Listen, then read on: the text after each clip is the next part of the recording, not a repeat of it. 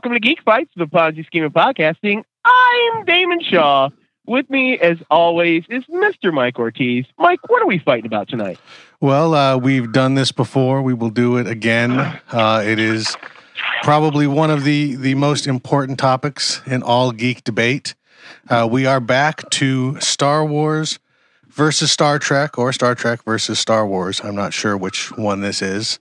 So, uh, Damon, who have we got helping us beat this dead horse, or Bantha, or Wookiee, or Mugatu, or whatever the hell it is? Well, uh, we've got Mister Dave Gill. Hello. Uh, Mister Chris Wood. Hola, como está usted? And Mister Michael Felscher. Oh, yeah. So, uh, how do the fights work, Mike? Well, uh, in this, we're going to have a Star Wars thing versus a Star Trek thing. Uh, we all put it to a vote. Uh, we uh, we use our geek logic, whatever rationales we want, uh, and we do this until we find a winner. All right, then let's uh, start the fight. Um, we're going to you, Mister Wood. Star Trek or Star Wars? Trek. Right, um, one word answers, right? Yeah. Trek. Uh, Trek. I'm going Wars. And we'll be back right after this short break. Round one.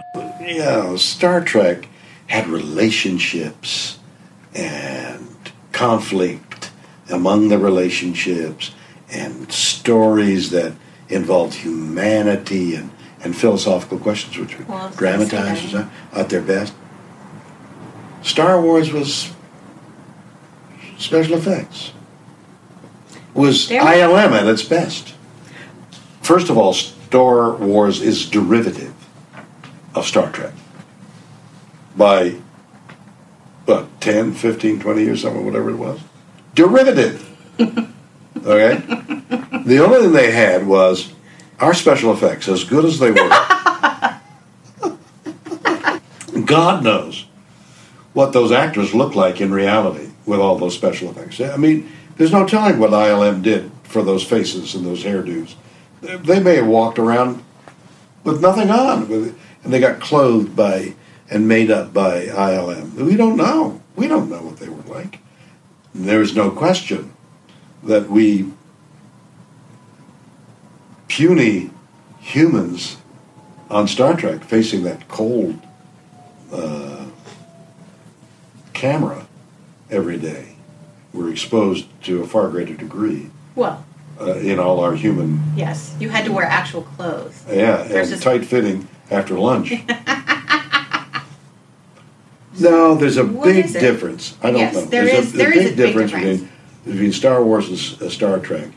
And with J J. Abrams piling on the special effects now, uh, I would say that there is a resurgence of Star Trek in a big movie frame uh, that supersedes Star Wars. So, so on every level. Now, look at that. I've just discovered something. Not only was the television show more humane and dealt with more human principles and things like that than Star Wars, but now Star Trek has got even more special effects than Star Wars. So Star Wars has nothing to stand on. Uh, Princess Leia, as beautiful as the... as she was, and as wonderful an actress as she is, can't compare to the marvelous heroines we had on Star Trek. I'm saying, I'm not saying that the pretty girls, and they were prettier than the girls on uh, Star Wars, absolutely. I'm not saying that that's just the only thing uh, that Star Trek is better than, than Star Wars. I'm saying the stories were better. And then would you run off with Princess Leia? Absolutely. Leia. Sorry. Leia. Absolutely. That would be the perfect union of Star Wars and... Captain Kirk and, and Princess Leia run off into run the off sunset together. together. And, and into the sunset. Pursued, in her harem outfit. Pursued by... Chewbacca. So much for that subject. Okay. What else you have? Round two. Okay. So, but you've heard this whole thing with William Shatner and how he's created this Star Trek versus Star Wars. If he was sitting here right now instead of me, what would you say in lieu of this whole challenge that he's put up against Star Trek versus Star Wars? They're not in the same league. I mean, they have the word star in the title. True. And, um, and there's a space travel, right? Where do they go to? I don't really... Klingon? Larnar. It just sounds like a laundry detergent. Or they they don't have all the stuff we had was ama- you'd never seen it before. Now show me a special effect. Maybe they're just their effects. They're not called special effects. Or in the case of, in the case of him. Yeah. In the case of just him. And and also they've been um, syndicated. And to be syndicated is actually physically painful. Now he's saying we're all naked in the show because they can draw bathing suits. Really? I don't think so. I had the metal bikini. By the way, Bill has borrowed it. I want to see him in his clingy outfit again. We should have like a costume loft. You do the metal bikini oh, oh. and he get back into that sausage outfit. Well, if you wore that outfit... Those are the outfits you would wear to a, a Sarah Palin Roundup. And I hear that Cheney likes Star Trek. So that right there. And he's had a kidney stone, right? Mm-hmm. Get this. That he sold for seventy-five thousand dollars. Now keep in mind, this is an item that one would have. It comes out of the person's... Penis? What? Well, penis ultimately, yes. And that, to me, has never been something erotic. Oh, is that out of William Shatner's penis? Did, did it f- finally come out? Oh, great. So did you see he also wants to just ride out into the sunset with Princess Leia? I mean, there are no sunsets in Star Trek. They couldn't afford it in their budget. Not, not that this is a big deal, but our merchandising is so much better. Definitely. And my space buns, they're so much better than Nimoy's ears. Now, George allowed Bill to one day be in the Darth Vader costume and do the breathing and everything. And I've never seen anyone so excited. He couldn't do it. He used to ask, you know, for line changes when you never see his face, right? So here's the thing. If you see Bill Shatner, call him Han Solo. Just... Round three. Carrie Fisher. Skinny little Carrie Fisher. What is she, thirty-nine? I'm a lot older than that. Wait till you're my age, Carrie Fisher. See how much weight you gain. This isn't weight, this is muscle. I mean, look at that. That's a muscle. What do you got? Skinny little pipe, legs. And as for sunsets, that wasn't a sunset. I asked you to walk into the sunrise. There's hope there.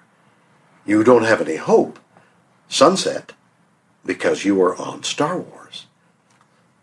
Star Trek is sunrise. And yes, I did beg and grovel and and and and and was at the people's the producer's feet in order to play Darth Vader. They got this big, heavy-voiced guy. I was going to play Darth Vader. Hi, like this. I am your father. It would have been sensational, but no, they wouldn't have me. And, you know, t- talking about special effects, it's true. Star Wars did have the best special effects. In fact, everything about Star Wars was special effects. It was great special effects. I envied the special effects. The only thing is, you guys forgot about story. Story and character and plot development. Those kind of basic things. And as for you in the bikini, and me in my original costume, I don't know whether we're ready for you in a bikini. My costume was made of stretch material, so there wouldn't be any difficulty in giving it a little push here and there for me to go into my original uh, wardrobe.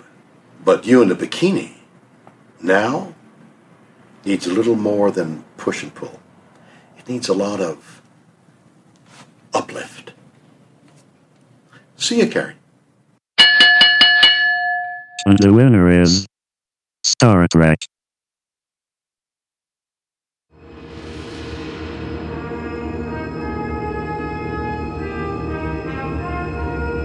Did you survive the Con of Wrath? Hey, this is Doctor Trek, Larry Nemeczek from Trekland Blog dot com, and The Con of Wrath is both real history and the title of my documentary about it, the most glorious failure in Star Trek history. No, seriously, the ultimate fantasy, Star Trek's first rock concert of a show, Houston, nineteen eighty-two, where the original cast, nationwide fans, and local crew all helped turn this incredible meltdown into a miracle. But what did happen that weekend, and do we even know why today? Well, you can read all about it at con of wrath dot com and see how you can donate to preserve this wacky, wonderful corner of Trek history. All donors get a screen credit and rewards. Oh, and if you're a survivor, like Walter Koenig, Harve Bennett, and Wendy Doohan, let us know your tales, too. Thanks a lot, guys. This is Shannon from Flounderware, flounderware dot com, and you're listening to Geek Fights. And we're back doing what we do every single goddamn week of the goddamn, goddamn year. God damn it. Wow, I haven't sworn yet in this episode. I'm uh, coming at you with Jarrett Formby, trademark geek cred. Um, we're going to go to you, Mister Gill. What is your geek cred? I have absolutely no geek cred whatsoever, excepting that I know you guys, and I am sucked into the vacuous emptiness of loserdom that has become pop culture. Thank you very much. Uh, Mister Chris Wood, what is your geek cred, sir? Um, I run two websites on the interwebs, uh, one called Subspace Communiqué, one called Buy That Robot. Uh, they're both very Trek-centric, and I kind of look like a young Peter Mayhew. Not kind of. You uh, extremely. Like, if you were like four inches taller, you would be Peter Mayhew. And uh, Mister Felscher, what is your geek cred? I think you need a teaspoon of salt or not. It really depends on how you're feeling. All right, let's uh, jump back into the fights. Um, well, Mister Felscher, what's your pick? Trek. Mister Gill. Wars. Oh, it's all tied up. It comes down to you, Mister Ortiz. Which one takes the win? Ooh, this is tough. Um, Wars. And that's it. Star Wars is the winner of Star Trek versus Star Wars. Uh, as always, we're normally wrong. We're always wrong. Thanks for listening. Uh, does anybody have anything they'd like to plug? Uh, Chris Wood. Uh, I go to subspace communique dot com to uh, read about Star Trek stuff, and go to buy that robot dot com to buy Star Trek stuff. All right, Mister Gill. Nope. Uh, Mister Felscher? Uh, you know, I had a whole thing for Del Taco, but this, this episode wore me out. I'm too tired to do it. uh, all right, all right. I, I can see that. Uh, check out our friends, D V D geeks dot t v, Subspace Communicator, and their awesome podcast, Life After Trek, and their awesome website, Bye Bye Robot, and the Rockford Files files that still exist. Uh, a drunken rambling, making a website of just Rockford Files things. Uh, also, uh, check out Inappropriate Conversations. Greg Blanchard over there is pretty awesome. Uh, the Soulless Minions of Orthodoxy, Commentary Track Stars, and John Champion, and Ken Ray with the Mission Log, a Roddenberry podcast. Special thanks goes to Karen for being our web presence. Check out what she's doing on the Geek Fights Tumblr. Chris Mitchell, who created a Geek Fights Wikia, and Christy Woke, who helped flesh it out. Uh, you can play on there, too. Just ask any one of them, Christy or uh, Chris, and they'll they'll actually put an entry on there for you. Uh, and who could forget the amazing Jarrett Formby and the intro for this one that was was ridiculous. I love it. So uh, it was really it was really good. You can check him out at w w w dot hey star trek dot net. Uh, Mike? You can find me every week on the Week in Geek video show on YouTube, where we preview new comics. Uh, by the time you hear this, I think we will be hitting our one hundredth episode. Uh, you can find us at geek fights dot net, where we have lists of show ideas, the brackets we mentioned earlier or didn't mention earlier, our past episodes, links to our wiki, our Facebook page, and our Tumblr. Don't forget to rate and review us on iTunes and Xbox Music, and like us on Facebook. If you'd like to be on the panel, just contact us at geek fights at gmail dot com or on Facebook or Twitter. Just look for Geek Fights or follow the links on our website. That's all it takes to join the Legion of Geeks. Oh, uh, let's see. Next week's episode, it's Best Law and Order character. And after that, it's be- for, for Valentine's Day. You know, last year we did uh, Best uh, Comedy, uh, Best uh, Romantic Comedy. And this year it's an all-guy panel, and it's going to be Best eighties Action Film. Any and all ideas are welcome. Uh, thanks again for listening. Until next time. Keep fighting the geek fight. Good night.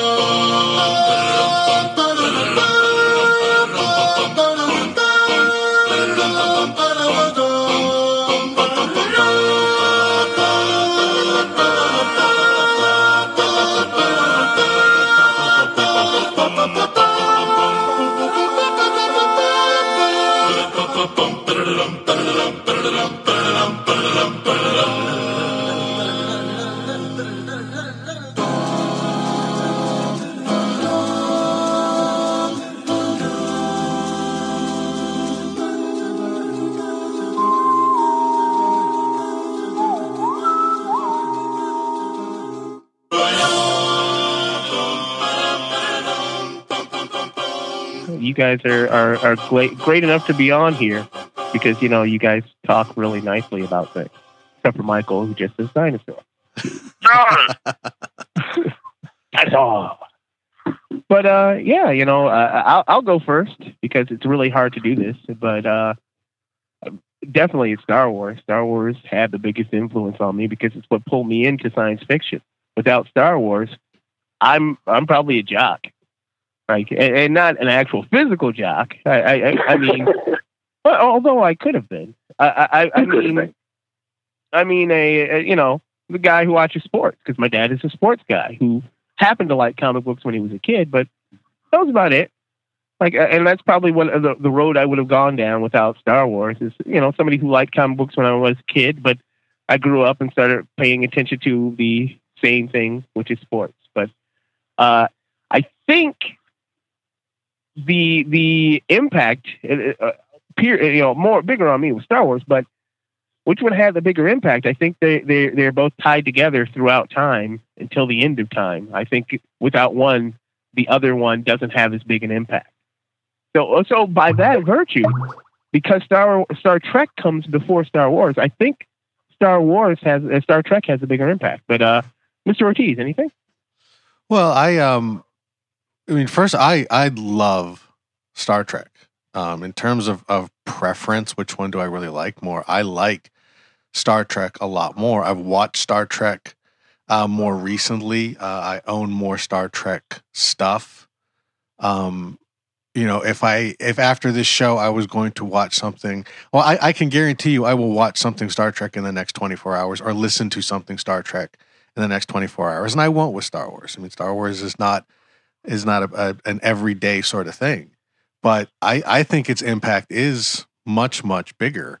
Um, and and I think that that impact is is bigger on me because uh, I saw Star Trek when I was a kid, um, you know, when it was in syndication in, in the seventies.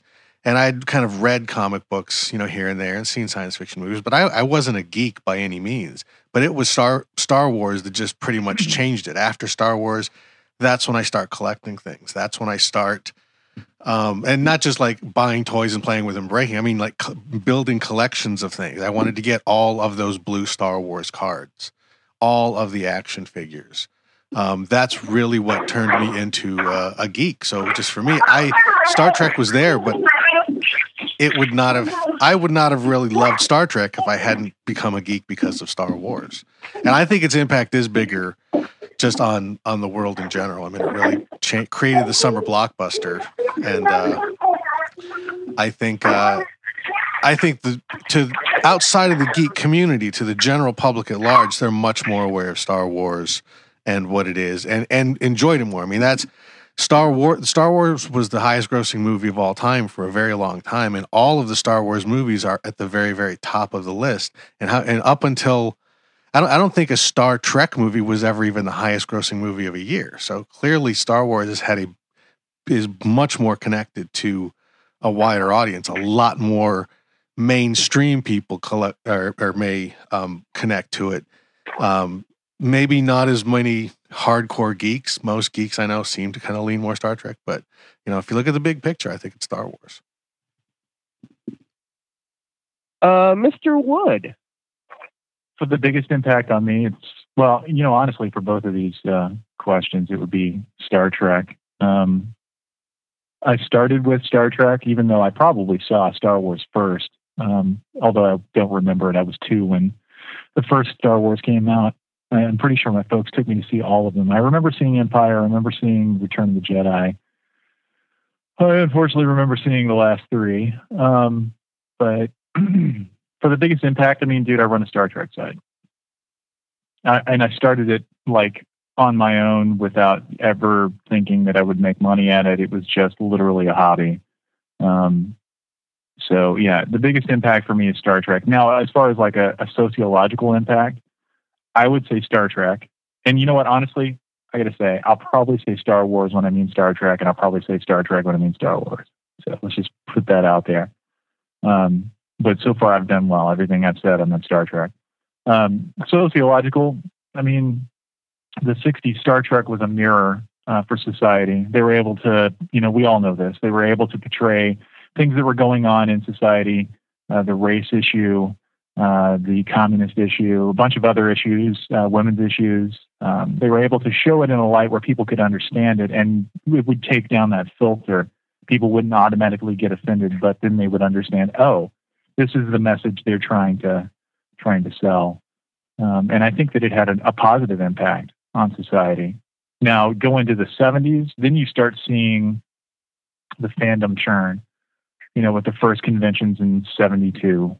And then from then on, and then we didn't have another new Star Trek until seventy-nine with the motion picture, which almost killed the franchise, unfortunately. Um, then you had Wrath of Khan that brought back, you know, not brought back, but made Star Trek something that actually made money and did well. Up until that point, Wrath of Khan, you know, nothing had really done great, except for maybe Star Trek in, in syndication. Um, but I mean, for a long lasting impact, I mean, we've had what? forty-seven years, almost forty-eight. Is that right? forty some, forty, forty some years of Star Trek. Uh, and it keeps going and hasn't stopped yet and continues to make an impact. So technologically, I mean, you, you look at the stuff in the sixties, communicators, pads, all that stuff. I mean, it's like they were seeing into the future, or they then influenced people that would create those products in the future. Um, so I think the biggest impact has got to be Star Trek. Michael. It's really hard to say, because it, when my dad introduced me to Star Trek when I was very, very young, and Star Wars when I was very, very young, and it, it's hard to say, because Star Trek had a weird, it's had a very strange evolution over time. It started off mildly successful as a television show. It went away. They brought back the, they brought an animated show, which did okay, but didn't exactly set the world on fire. Fan conventions began to spring up. There was a huge groundswell of support for the show. Paramount was deciding on whether to launch this new network. They decided to do a Star Trek Phase two. During that time, however, Star Wars broke in seventy-seven. Now, would Star Wars have been even greenlit at Fox had Star Trek not kind of opened the door for that type of science fiction?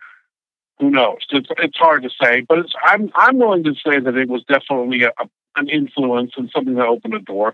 But Star Wars exploded in a way that nothing Star Trek had ever done before. I mean, it was it, it transformed an entire industry. As a result of that, Star Trek Phase Two, when the whole second, then the whole new Paramount Network thing fell apart, that became Star Trek: The Motion Picture. There's no way that would have happened had Star Wars not happened. And actually, Star Trek: The Motion Picture, although not a critical favorite, and certainly not a film that was beloved by a huge amount of people, it was actually the most profitable uh, Star Star Trek movie until Star Trek Four came along. It was actually a, a significant box office success. It's just that the perception of it was that it was a disappointment creatively, and it just it didn't really win anybody over. And then, of course, Star Trek Two came along, and it really rejuvenated the, the fan and the critical support, and it, you know, and then the series kept going. Every few years, there was a uh, was a Star Trek film, and that led to Next Generation, and then it just built upon itself. It just became this machine which just kept, and then it has infiltrated all, all both franchises have infiltrated the the public consciousness, and in so many ways it's almost impossible to count. As a kid, though, I would say Star Wars had a bigger impact on me because I was such a rabid collector of all the figures and everything, and I was just so into those, into the universes that, uh, that, that were being created in those movies. But then Star Wars effectively went dead in eighty-three. And even by then, I wasn't so much a toy guy anymore, and so it was more about the movie, and you know, it was over in eighty-three, and that was it. And then there wasn't another one for another sixteen years. And during that time, I became much more interested in Star Trek. It's a much deeper show. It was, you know, the much deeper themes. It, it, it, Star Trek, or Star Wars, is relatively simplistic in terms of its story and its characters and its themes compared to what Star Trek has, you know, done. Of course, it has, you know, Star Trek had multiple series and movies to, to explore all that with, but just inherently, I think the concept is much richer. And I think Star Trek ended up being much more influential on me and much more close to me as an adult, uh, you know, later in the teenage years and then my twenties and thirties and now coming up on my forties. Uh, I think that Star Trek definitely means more to me. Uh, the prequels for Star Wars didn't help because there really wasn't anything for there for me as an adult really to grab onto. Those, those films were made for kids.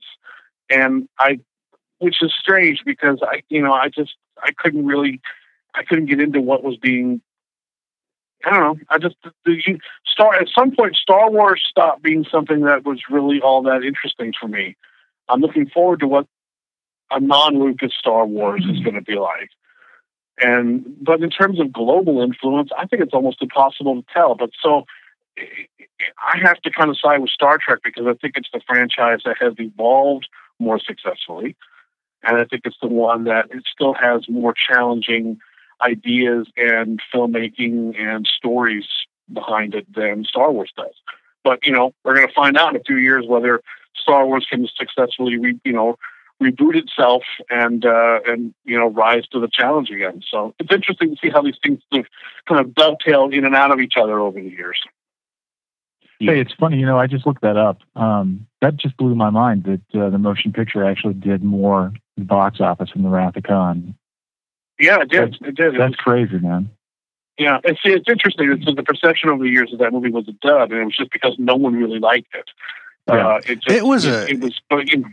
It was a very. It was a huge deal at the time. I mean, it was there was a oh, tremendous was amount of excitement about that movie, and so a lot of people saw oh, it. And a lot of people big. wanted to see it. Um, it's just you know they walked out going, "That wasn't as good as Star Wars," and that's exactly yeah. the comparison no, it, that was it, being made.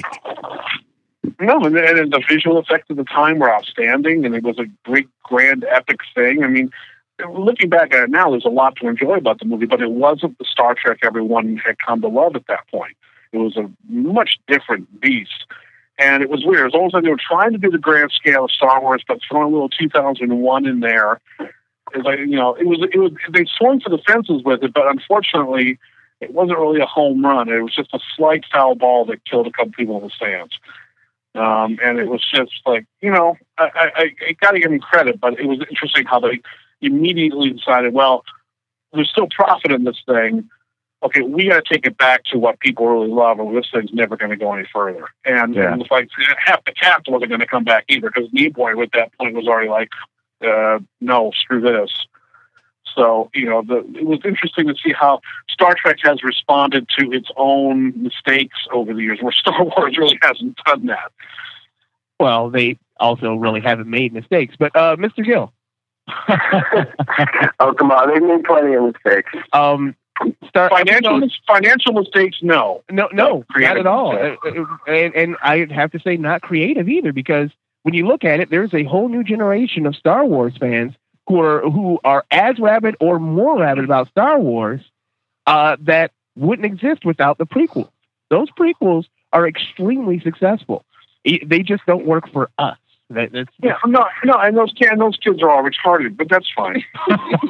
But uh, Mister Gill, yeah, but the entire future depends on them. So, yeah, the entire future. Uh, yeah. Well, we're dead. We're dead. Well, but, but the prequels, they, you know, they did they did bring you know a younger audience, in which Star Trek really doesn't have the ability to do up until the J J. Abrams one, because they. Here's my thing: the difference between Star Trek and Star Wars, they're they're both very influential on my life. Star Wars is the one I enjoy, uh, and Star Trek is the one that, like, my father enjoyed. There's more science than fiction in Star Trek, and more fiction than science in Star Wars. But Star Trek, the issue for me was it was kind of boring. Like, the classic series was fun because Kirk was always, you know, fighting people and getting the girl and stuff like that. And those are the ones that were playing in reruns when I was a kid that my dad would let me watch. But but the, it was the um.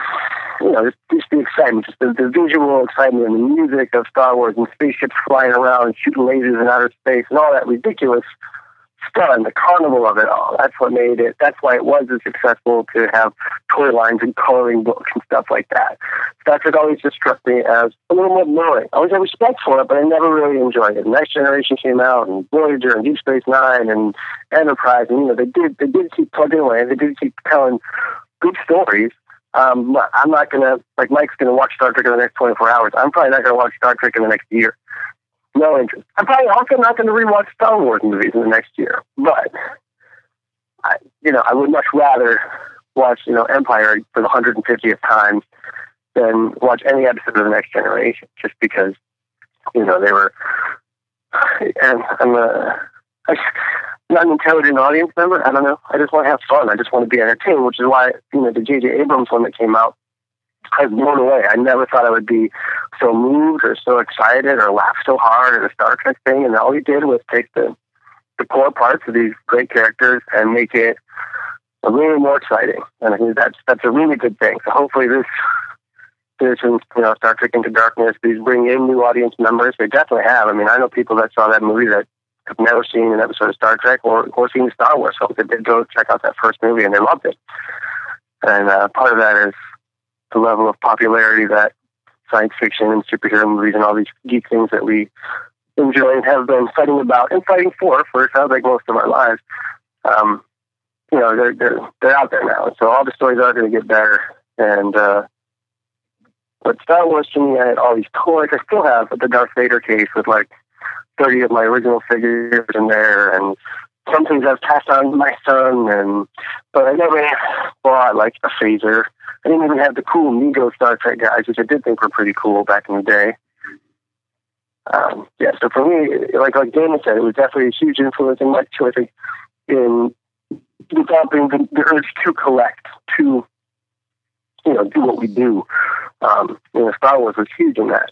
Like, because I bought all those action figures, and I collected G I. Joe, and then I collected this, and then, you know, the Expanded Universe came out, and maybe you bought the books, maybe you bought the comic books.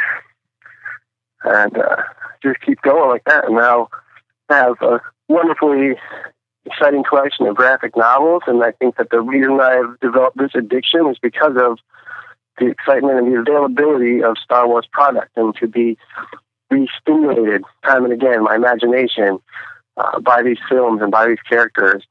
I mean, did you ever play on the playground? Did you ever play Star Trek? You might have. I certainly didn't. When we played in my school, it was like, you fight over who gets to be Han Solo.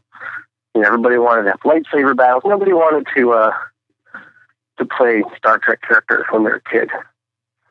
So maybe it's just the way it was designed. You know, obviously Lucas immediately learned how to uh, man- manipulate the child audience. Mind children, mind children. You can you can say it, because that's what he's been. Mind, mind children. Yeah, yeah. yeah and that's you know, very different. It's going to take different people tell well, different types of stories. The other way to say that uh, is he he did things that brought ch- children lots of happiness. Those toys made me happy, goddammit. My childhood with joy. They were the love I didn't yeah, get absolutely. from my parents. Yeah, yeah, Star Wars definitely has the better toys, that's for sure. I mean, yeah. except for like the, the stuff now with Diamond Select and Quantum Mechanics and whatever. But as a kid, dude, I couldn't find a Star Trek toy that was worth the crap. So yeah, I do yeah, find it interesting that there's the there's Star Wars toys, a dedicated aisle to Star Wars toys constantly. And yeah, there's yeah. there's not even Star Trek toys yet for an upcoming movie. I mean, Star Star Trek hits the shelves in, in toy stores and Meijer's and Walmart's uh, in a you know a movie cycle format. But uh, Star Wars, there's just always a dedicated section. There, there's yeah. been a dedicated I, I section. For, my, uh, yeah. uh, there's been a dedicated section for Star Wars since. Uh, What was that? Was that ninety-five, ninety-six when they did the, the new line of Star Wars toys? When they yeah, I think so. Yeah. When they remolded them and, and put them uh, put out new molds and, and changed them. Wasn't that around the time of the uh, or was that before the uh, special editions?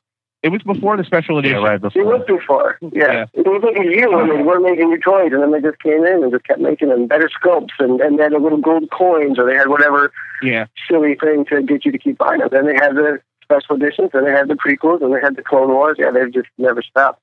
But, uh, so you're right. I was just going to say, I picked up my, my uh, Sulu action figure from the uh, the J J. Abrams one for like two dollars. Like at a Toys R Us, because all the Star Trek toys from the movies from a couple from two thousand ten are like, you know, bargains now because nobody bought them. The toy lines are terrible. Yeah, well, but, oh, bark, bark, bark. What? What? He said, "Oh, buck, buck, buck." I think. No, no, I went bark, bark. I've been saying that for like the last five minutes, just underneath everybody's Oh, bark, bark, bark, bark. Okay, but yeah, uh, I like. And and it is it is one of those things where I, I do truly believe that the evolution of geek culture that happened in the nineteen seventies, which I I would personally say is spearheaded by uh, Star Trek, but uh, you know I wasn't really uh, I was alive in the seventies, but I wasn't alive in the seventies. But you know the, the first fan conventions and all that stuff started happening in in the seventies, and it just led to a perfect platform for weird geeks to find things, and then Star Wars comes, and then you go, okay, well, you just mix these two things together, and they go great together, and you've got, you know, a good ten-year period of that happening, and then comics take off, and then Star Trek comes back. Ah, I love yeah, it. Yeah, it's all, it's all it's just a machine that feeds itself, you know, like it's, this, because this happened, and because this happened, and we got all these other great things, and, I, you know, it's a preferential thing, because really, I don't know that I could say that one is better than the other, because one without the other, everything that we enjoy wouldn't be right. those things that we enjoy today. So that, that that is that is the thing that I that I truly love about the, the two of them, because one without the other, I don't know, is as strong as both uh, having an appreciation and an enjoyment of both of them. Because whenever yeah. I run into somebody who goes, "I only like Star Trek, fuck Star Wars, I'd never watch that bullshit," or vice versa, I go, why are you denying yourself? Because it's not like they are the uh, exact same things. Like Dave was saying, they it, Star Wars is Star Wars is more fiction than science, and Star Trek is more science than fiction. And and when you mix the two of them together, you've got like a nice peanut butter cup, and it's fucking awesome. Yeah, I mean, if you have one or the other, it's like, who do you like, the Beatles or the Rolling Stones? Like, why in the world would you like them both? You exactly. Know, like, you know what's interesting? They've never had a cross. Uh, one exception that I can think of. There's never been any kind of crossover between the two. There's never been like an actor's appearing or anything like that. There's never been. There's only one time I can think of where there was sort of an official sort of combining of Star Trek and Star Wars, and it was in a very strange way when William Shatner appeared at George Lucas's A F I show. That's that was awesome. Which was awesome. That was just, and it was the weird thing. Everyone at first was like, what the hell is he doing here? And he, the whole gag was that he was at the wrong tribute. And so it was just, I thought it was interesting that these things have never really, they've yeah, always coexisted, but they've never interwoven with each other at any point. They've always been very separate. Marvel and D C have done it. Doctor Who and Star Trek have done it, but never Star Trek and Star Wars. No. My dream is, honestly, my dream is that the Enterprise is flying along one day and they crash right into one of the title roles from one of the Star Wars movies, and they're like, what the fuck is this thing floating around out here? Well, you do realize that at this point there is the possibility of there not being a, a Marvel Comics Star Wars crossover of some sort. It's zero. I mean, yeah. Come on, Darth Vader and uh, Iron Man?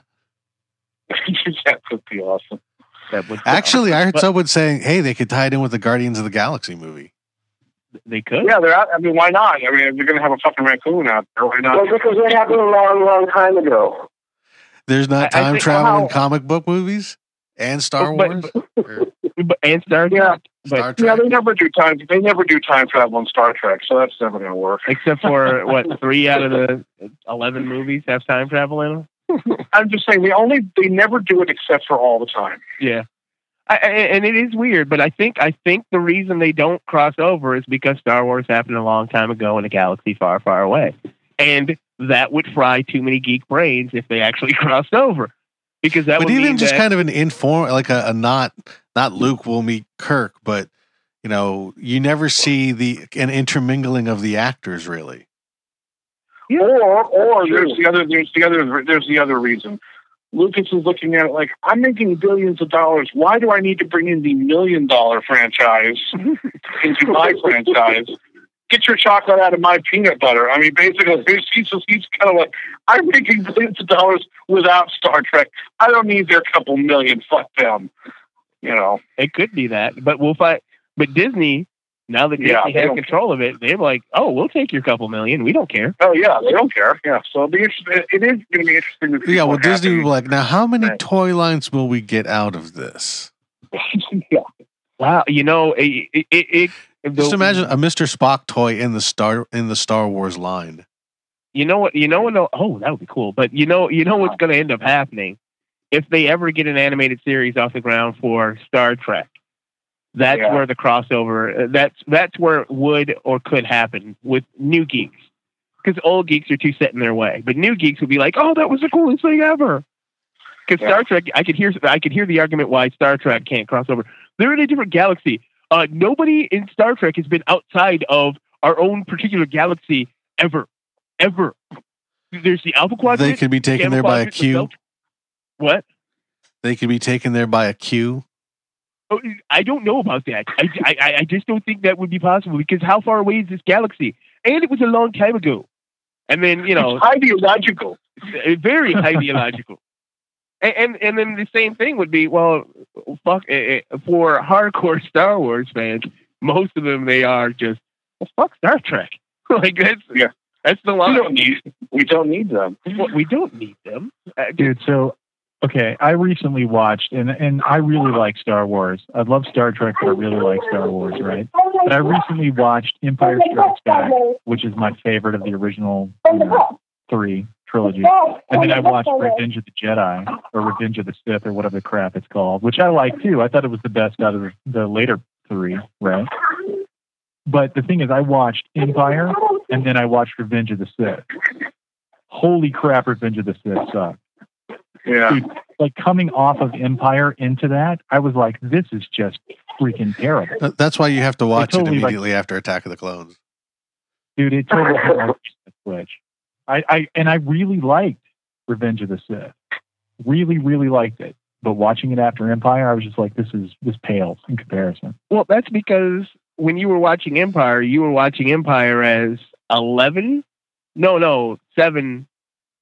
Seven-year-old. Dude, it was even just the dialogue. Yeah. It was terrible. I mean, the the di- looking back at, like, I can rewatch something, and of course there's going to be that filter of, oh, I liked this as a kid.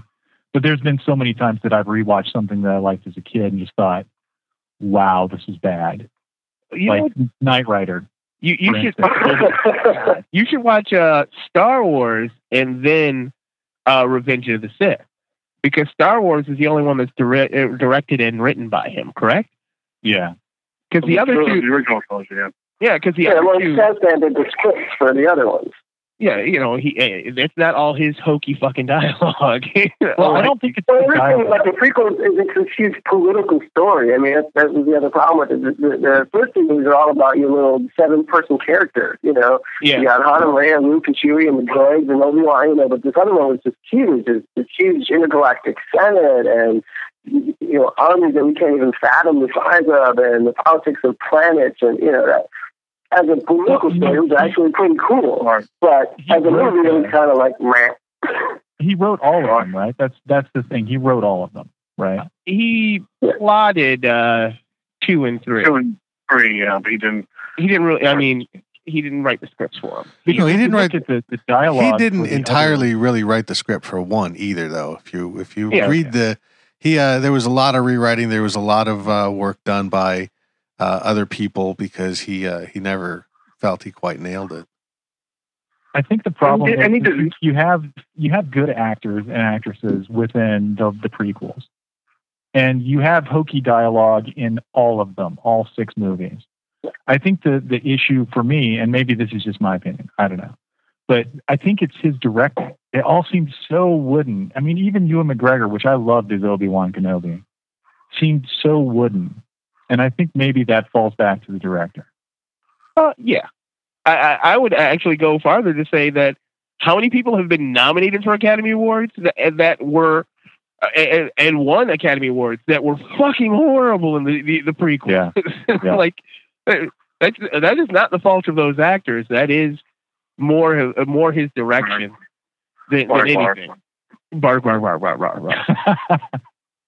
But uh, does anybody have anything else they want to say? Really want to have to say about these two franchises? Well, uh, one of the I said all I can. One of the interesting things I think with uh, with the movies, though, uh, the the negative, a lot of the negative reaction to Star Trek: The Motion Picture was from the more sci-fi aspect, and I think uh, it's it's Grace, and he keeps talking. I don't know that Gil, Gil can hear that we can hear him. Oh, okay. Um, but uh, Sorry. Star Trek Ask The Motion Picture. Well, how does he vote? Uh, Star Trek The Motion Picture is much, uh, was, I, I think, it certainly appears to be a deliberate attempt to be very different from being Star Wars. Um, you know, I think they, they really did not want to come off as as being a Star Wars ripoff, especially because they had been working on this as a T V show, uh, and they just sort of repurposed uh, a lot of it. Um, and and I think the kind of going the more cerebral route was their way to sort of showcase how Star Star Trek uh, was very different from Star Wars, and ultimately it, it doesn't really uh, click with a lot of people. Um, and then prior to the new Star Trek movie, you do hear uh, J J. Abrams saying things like, Uh, you know, he's going, you know, he was a Star Wars fan and he's going to bring a little bit of that to the Star uh, Trek franchise, that sort of big scale movie making.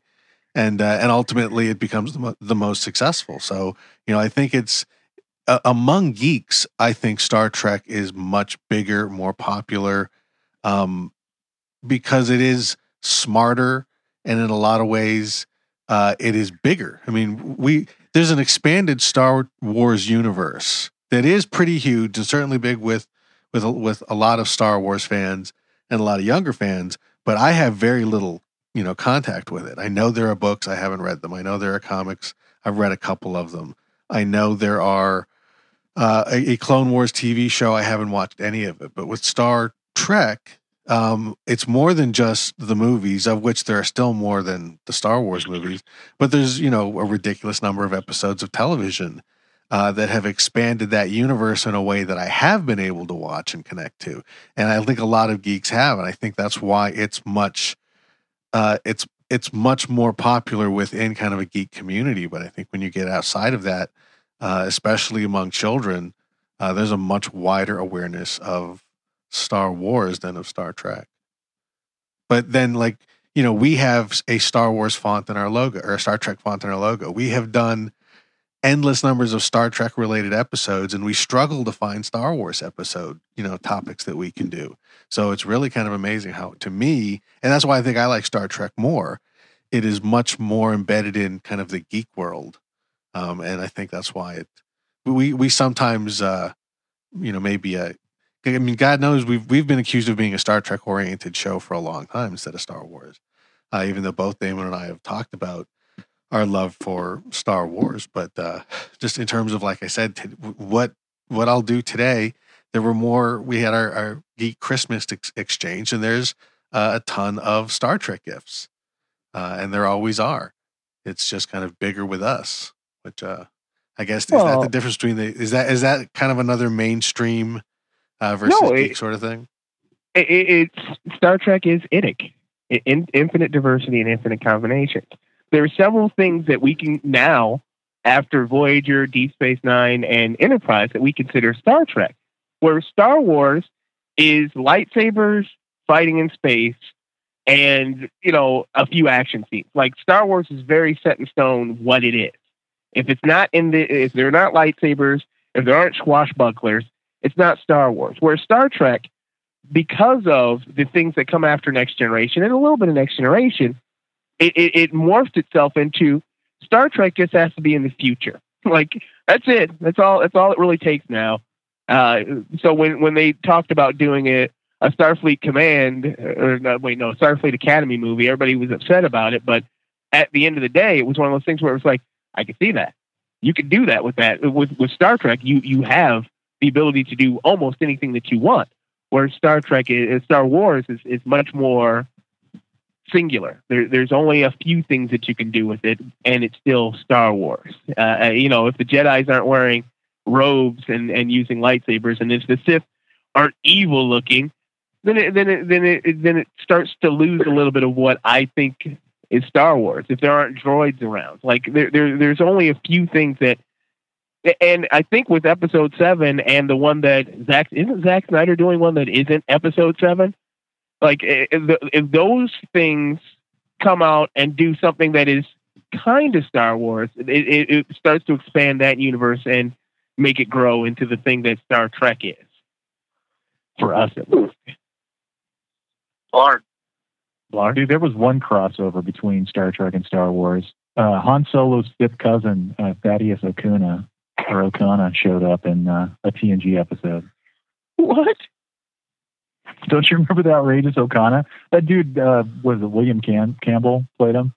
Okay, he looked he looked just like Han Solo if Han Solo had gone to the pirate shop. Yes, yeah. yes, I do remember that. It was Han Solo with Harry Mudd's shirt. Yeah, exactly, dude. That's totally it.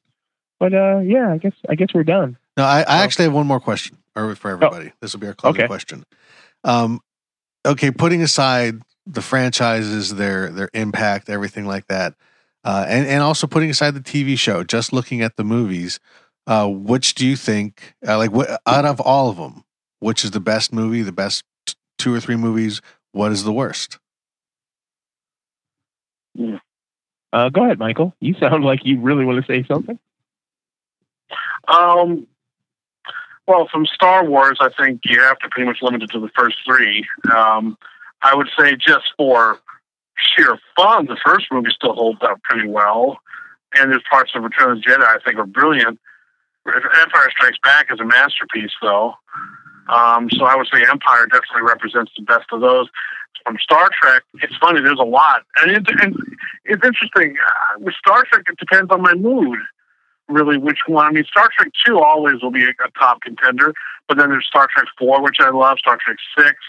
I love the J J. Abrams version, so I think there's more to draw from in terms of quality films, certainly much more interesting films uh, in the Star Trek universe than there are in uh, Star Wars, because I consider the prequels to be pretty much, by and large, a wash, and I didn't see the Clone Wars movie, and um, so yeah, I don't know, I, I, for me, Star Trek has the edge there, but, you know, Empire Strikes Back is uh, still Empire Strikes Back, so.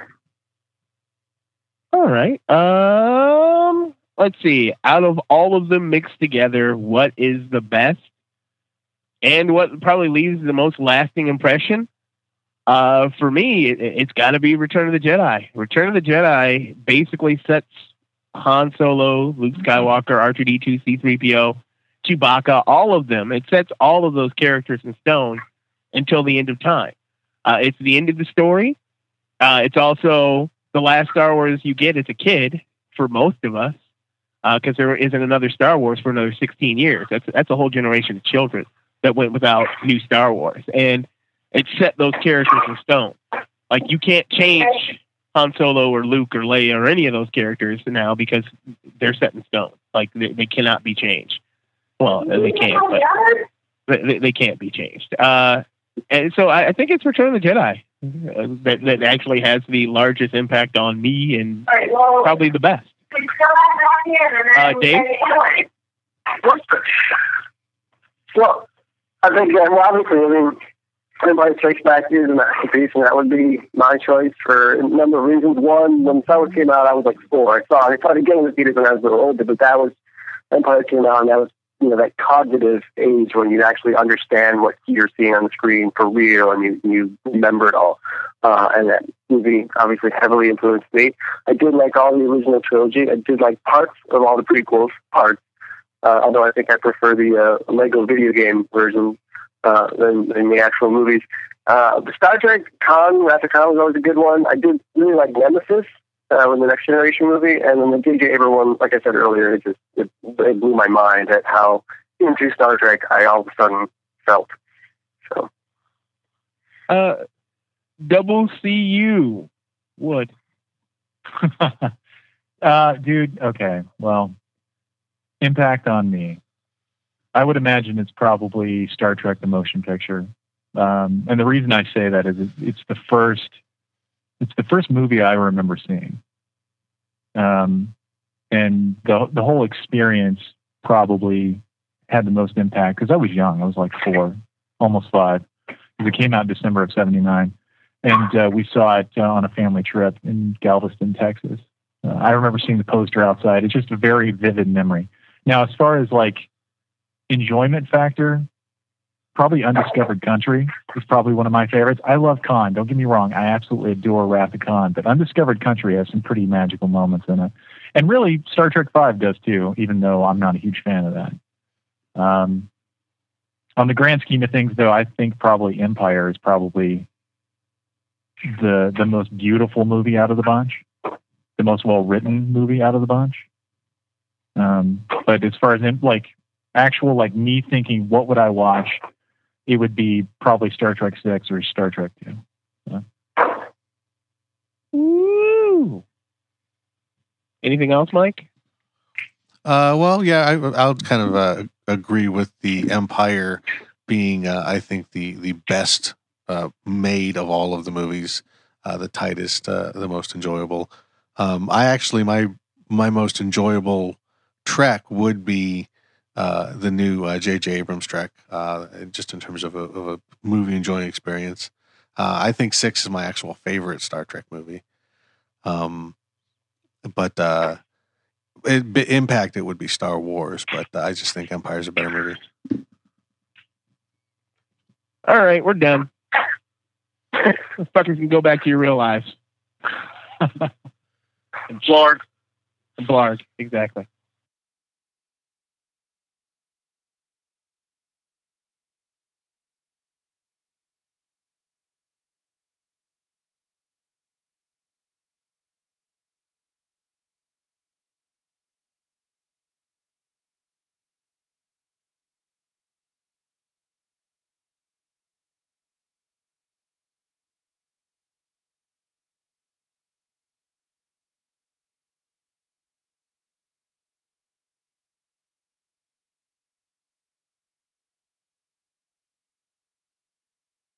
Oh, wait, I want to change my vote. Are you going to change your vote?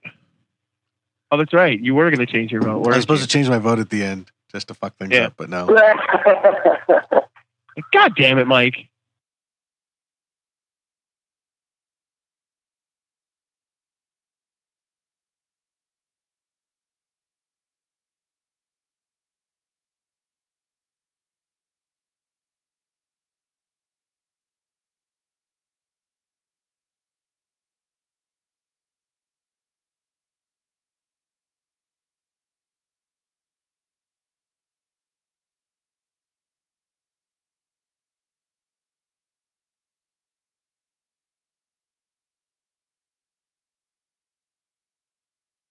As you can see, this little experiment of ours ran kind of short.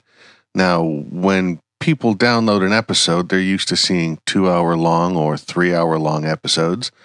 Uh, so just to kind of fool you a little bit and uh, pad out the ending of this, make it look a lot longer than it is uh, in the iTunes download or wherever you download it from, uh, we decided to go ahead and just take the entire uh, Skype call and run that as we have in the past. So uh, what you're about to hear is everything. There's very little here you haven't heard. We really didn't cut much out of this episode. Uh But uh, to make it look a little longer and to uh, give you another one of those little peeks behind the curtain, uh, here is the entire Skype call beginning to end to try and make this look like a two-hour-long episode. Hello. I'm not understand the darn thing he says. So. Hi, Mister Ortiz. Ah. Uh. I like that you send a message saying you're going to be five minutes late ten minutes ago, which makes you fifteen minutes late. Kind of brilliant. No. My pleasure. But anyway. Actually, I'm seventeen minutes early in Stoner time, so he's doing fine. Uh, he's not... So how's this? Ortiz has stopped. Are you recording, Ortiz? Oh. I am recording right now. I mean, for the day, like I, I'm sure uh, he was high yesterday, and I'm sure he'll be high tomorrow. But I don't think he's high yet today. No, not yet. See? Oh, yeah. Or Ortiz is becoming a responsible uh, abuser of illegal substances. Well, oh. I probably will start in just a minute because this is going to be a strange episode. It's not going to be that strange. It's going to be over in like five minutes. Yeah. Yeah. That's what's that's what's strange about it. Remember, one word answers. We are going to take a break in the middle. I can't. It's uh, gonna be awesome. Hold on, I gotta I gotta grab my script. You've got to grab your script. Uh, well, for all the other yeah. stuff we gotta say. Oh, yeah, I was gonna say we got scripts. What? You got one word to remember. Well, no, we actually have the intro, intro and the exit, and all that good stuff. Oh. Yeah. There are actually two scripts. And normally we have a shit ton of time to find one or the other. Like uh, if you got the beginning of the script, you have like two hours to find the end. Uh, but this time it's going to be super, super fast. Come on, Michael. Jesus. Christ.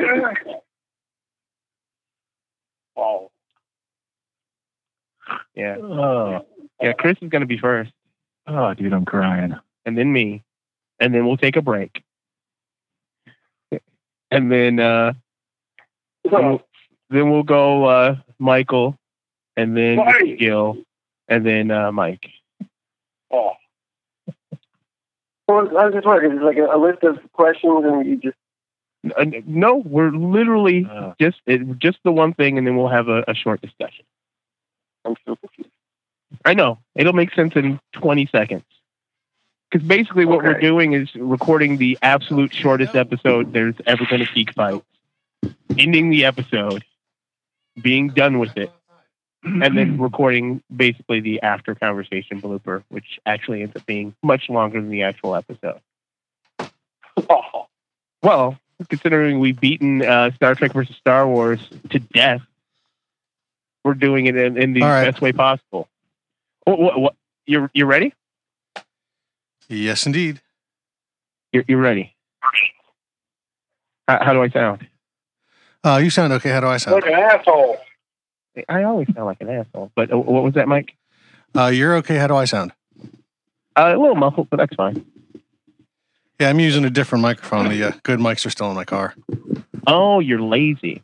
All yeah. right. Oh. It's all right. Here we go. Oh.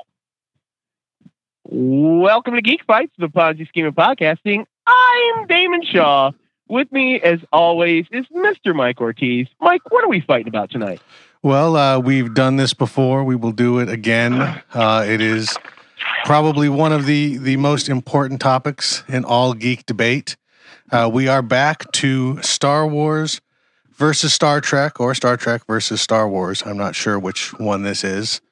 So, uh, Damon, who have we got helping us beat this dead horse or Bantha or Wookiee or Mugatu or whatever the hell it is? Well, uh, we've got Mister Dave Gill. Hello. Uh, Mister Chris Wood. Hola, ¿cómo está usted? And Mister Michael Felscher. Yeah, yeah. So uh, how do the fights work, Mike? Well, uh, in this, we're going to have a Star Wars thing versus a Star Trek thing.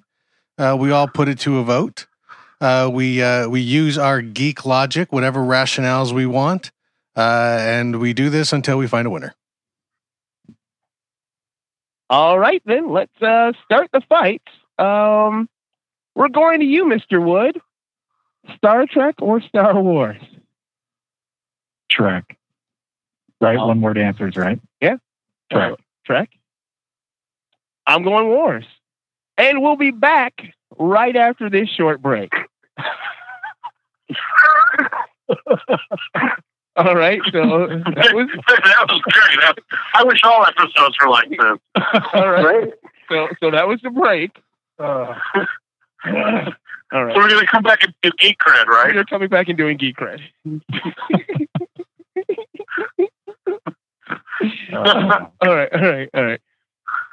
And we're back doing what we do every single goddamn week of the goddamn, goddamn year. God damn it. Wow, I haven't sworn yet in this episode. I'm coming at you with Jarrett Formby, trademark Geek Cred. Um, we're going to go to you, Mister Gill. What is your Geek Cred? I have absolutely no geek cred whatsoever, excepting that I know you guys, and I am sucked into the vacuous emptiness of loserdom that has become pop culture. Thank you very much. Uh, Mister Chris Wood, what is your geek cred, sir? Um, I run two websites on the interwebs, uh, one called Subspace Communiqué, one called Buy That Robot. Uh, they're both very Trek-centric, and I kind of look like a young Peter Mayhew.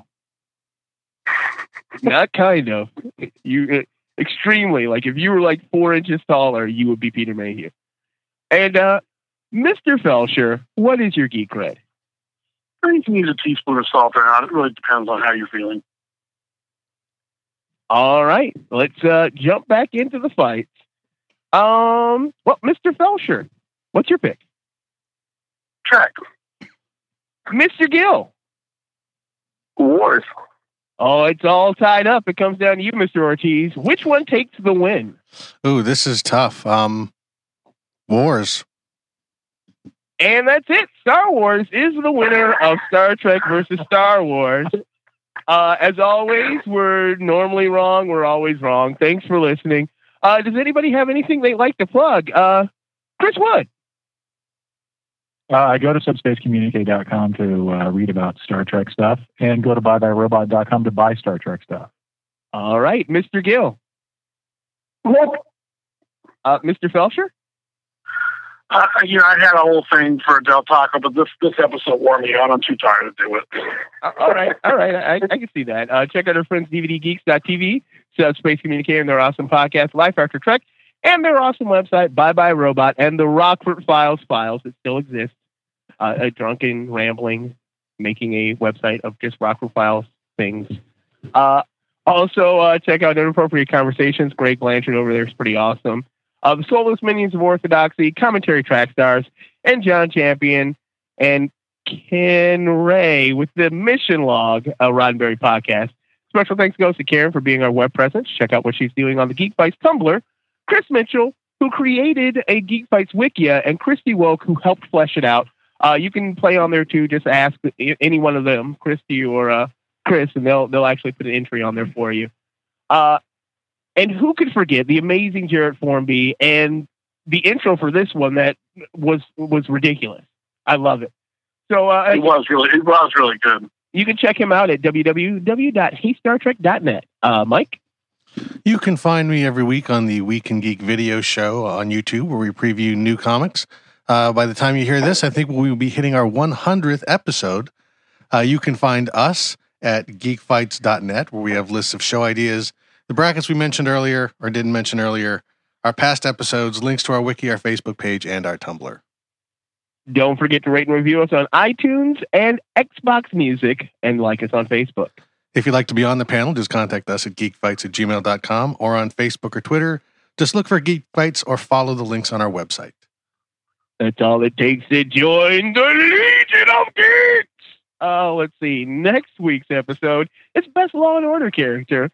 And after that, it's be- for, for Valentine's Day. You know, last year we did uh, Best uh, Comedy, uh, Best uh, Romantic Comedy. And this year it's an all-guy panel, and it's going to be Best eighties Action Film. Any and all ideas are welcome. Uh, thanks again for listening. Until next time.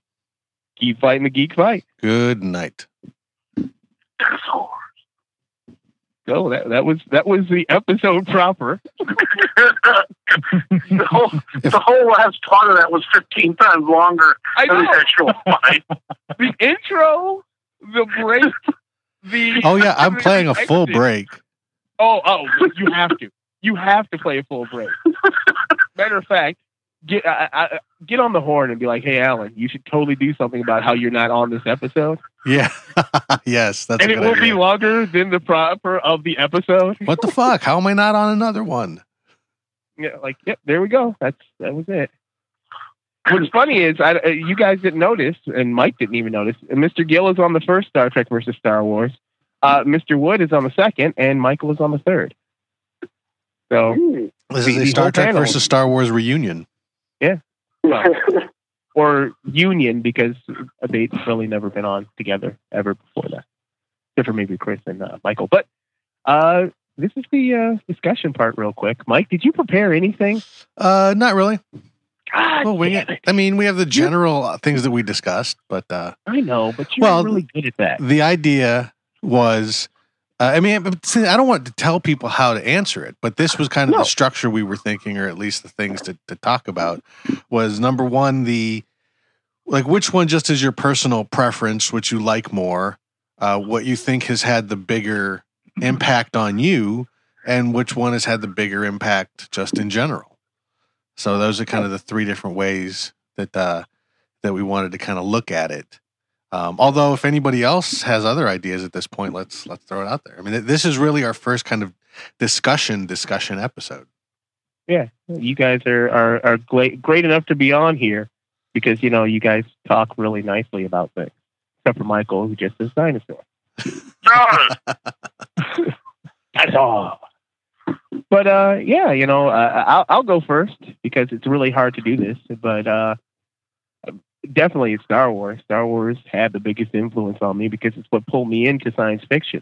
Without Star Wars, I'm I'm probably a jock, like, and, and not an actual physical jock. I I, I mean, but although I could have been, I I, I mean, I mean a, a you know the guy who watches sports because my dad is a sports guy who happened to like comic books when he was a kid, but that was about it. Like, and that's probably one of the, the road I would have gone down without Star Wars is, you know, somebody who liked comic books when I was a kid, but I grew up and started paying attention to the same thing, which is sports. But uh, I think the the impact, uh, you know, more bigger on me was Star Wars, but which one had the bigger impact? I think they, they, they're both tied together throughout time until the end of time. I think without one, the other one doesn't have as big an impact. So, so by that virtue, because Star Star Trek comes before Star Wars, I think Star Wars has uh, Star Trek has a bigger impact. But uh, Mister Ortiz, anything? Well, I um, I mean, first, I I love Star Trek. Um, in terms of, of preference, which one do I really like more? I like Star Trek a lot more. I've watched Star Trek uh, more recently. Uh, I own more Star Trek stuff. Um. You know, if I if after this show I was going to watch something, well, I, I can guarantee you I will watch something Star Trek in the next twenty-four hours or listen to something Star Trek in the next twenty-four hours. And I won't with Star Wars. I mean, Star Wars is not is not a, a, an everyday sort of thing. But I, I think its impact is much, much bigger. Um, and and I think that that impact is, is bigger on me because uh, I saw Star Trek when I was a kid. Um, you know, when it was in syndication in, in the seventies, and I'd kind of read comic books, you know, here and there and seen science fiction movies, but I, I wasn't a geek by any means, but it was Star Star Wars that just pretty much changed it. After Star Wars, that's when I start collecting things. That's when I start Um, and not just like buying toys and playing with them, breaking. I mean, like co- building collections of things. I wanted to get all of those blue Star Wars cards, all of the action figures. Um, that's really what turned me into uh, a geek. So just for me, I Star Trek was there, but it would not have. I would not have really loved Star Trek if I hadn't become a geek because of Star Wars. And I think its impact is bigger. Just on, on the world in general. I mean, it really cha- created the summer blockbuster, and uh, I think uh, I think the to outside of the geek community, to the general public at large, they're much more aware of Star Wars and what it is, and and enjoyed it more. I mean, that's Star Wars. Star Wars was the highest grossing movie of all time for a very long time, and all of the Star Wars movies are at the very very top of the list, and how and up until. I don't, I don't think a Star Trek movie was ever even the highest grossing movie of a year. So clearly Star Wars has had a, is much more connected to a wider audience. A lot more mainstream people collect or, or may um, connect to it. Um, maybe not as many hardcore geeks. Most geeks I know seem to kind of lean more Star Trek, but you know, if you look at the big picture, I think it's Star Wars. Uh, Mister Wood. For the biggest impact on me, it's, well, you know, honestly, for both of these uh, questions, it would be Star Trek. Um, I started with Star Trek, even though I probably saw Star Wars first, um, although I don't remember it. I was two when the first Star Wars came out. I'm pretty sure my folks took me to see all of them. I remember seeing Empire. I remember seeing Return of the Jedi. I unfortunately remember seeing the last three. Um, but... For the biggest impact, I mean, dude, I run a Star Trek site. I, and I started it, like, on my own without ever thinking that I would make money at it. It was just literally a hobby. Um, so, yeah, the biggest impact for me is Star Trek. Now, as far as, like, a, a sociological impact, I would say Star Trek. And you know what? Honestly, I got to say, I'll probably say Star Wars when I mean Star Trek, and I'll probably say Star Trek when I mean Star Wars.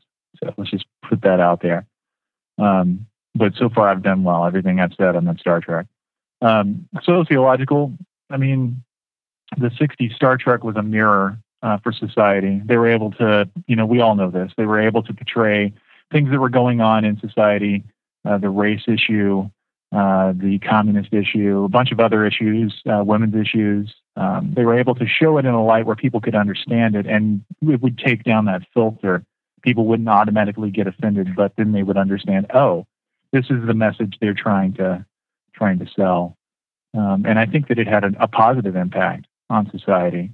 Now, go into the seventies, then you start seeing the fandom churn, you know, with the first conventions in seventy-two.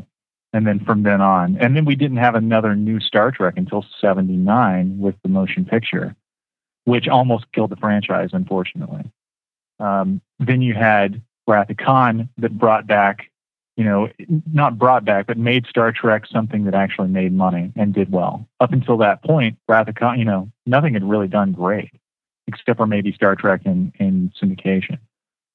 Um, but, I mean, for a long-lasting impact, I mean, we've had, what, forty-seven years, almost forty-eight? Is that right? forty, some, forty, forty-some years of Star Trek, uh, and it keeps going and hasn't stopped yet and continues to make an impact. So... Technologically, I mean, you look at the stuff in the sixties, communicators, pads, all that stuff. I mean, it's like they were seeing into the future, or they've been influenced people that would create those products in the future. Um, so I think the biggest impact has got to be Star Trek. Michael.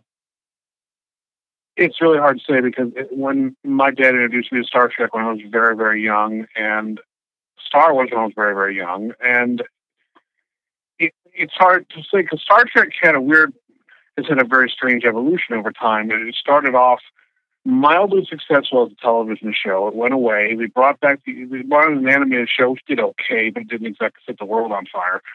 Fan conventions began to spring up. There was a huge groundswell of support for the show. Paramount was deciding on whether to launch this new network. They decided to do a Star Trek Phase Two. During that time, however, Star Wars broke in seventy-seven. Now, would Star Wars have been even greenlit at Fox had Star Trek not kind of opened the door for that type of science fiction? who knows? It's, it's hard to say, but it's, I'm I'm willing to say that it was definitely a, a, an influence and something that opened a door. But Star Wars exploded in a way that nothing Star Trek had ever done before. I mean, it was it, it transformed an entire industry. As a result of that, Star Trek Phase Two, when the whole second, then the whole new Paramount Network thing fell apart, that became Star Trek: The Motion Picture. There's no way that would have happened had Star Wars not happened. And actually, Star Trek: The Motion Picture, although not a critical favorite, and certainly not a film that was beloved by a huge amount of people, it was actually the most profitable uh, Star Star Trek movie until Star Trek four came along. It was actually a, a significant box office success. It's just that the perception of it was that it was a disappointment creatively, and it just it didn't really win anybody over.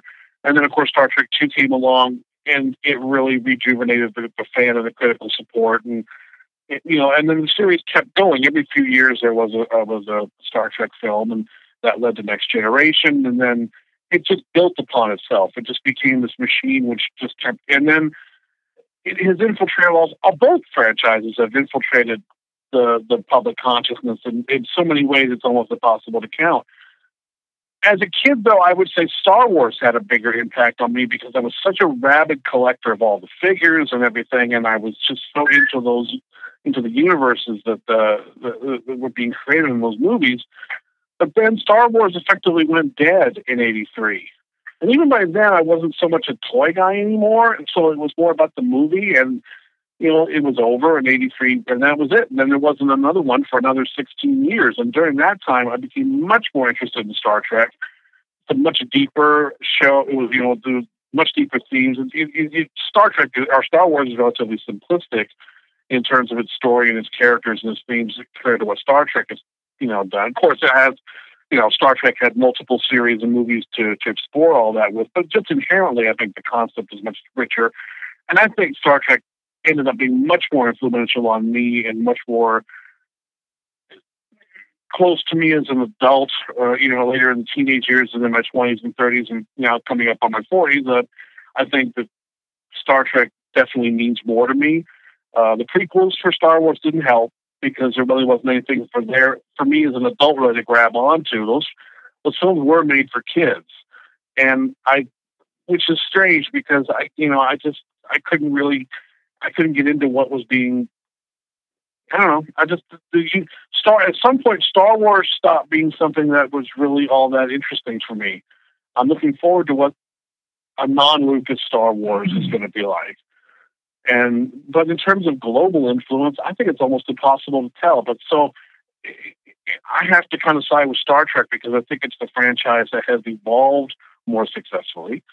And I think it's the one that it still has more challenging ideas and filmmaking and stories behind it than Star Wars does.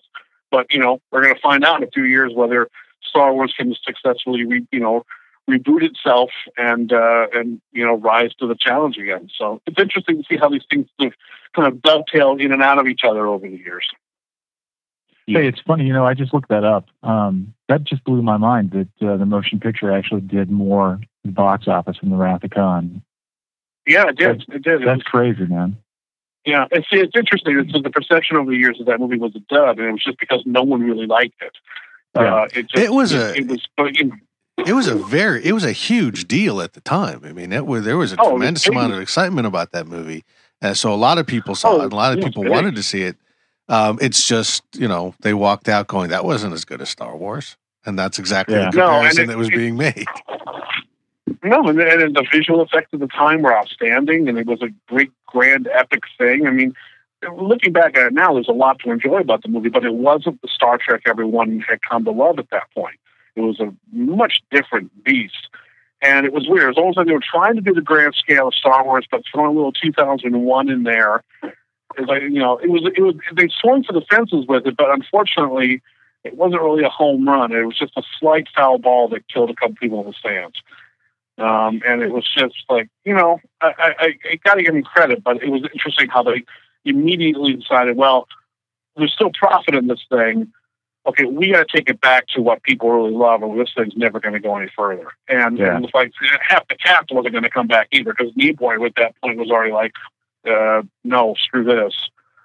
So, you know, the, it was interesting to see how Star Trek has responded to its own mistakes over the years, where Star Wars really hasn't done that. Well, they also really haven't made mistakes. But, uh, Mister Gill. Oh, come on. They've made plenty of mistakes. Um, Star- financial, I mean, financial mistakes, no. No, no, not at all. And, and I have to say not creative either, because when you look at it, there's a whole new generation of Star Wars fans who are who are as rabid or more rabid about Star Wars uh, that wouldn't exist without the prequels. Those prequels are extremely successful.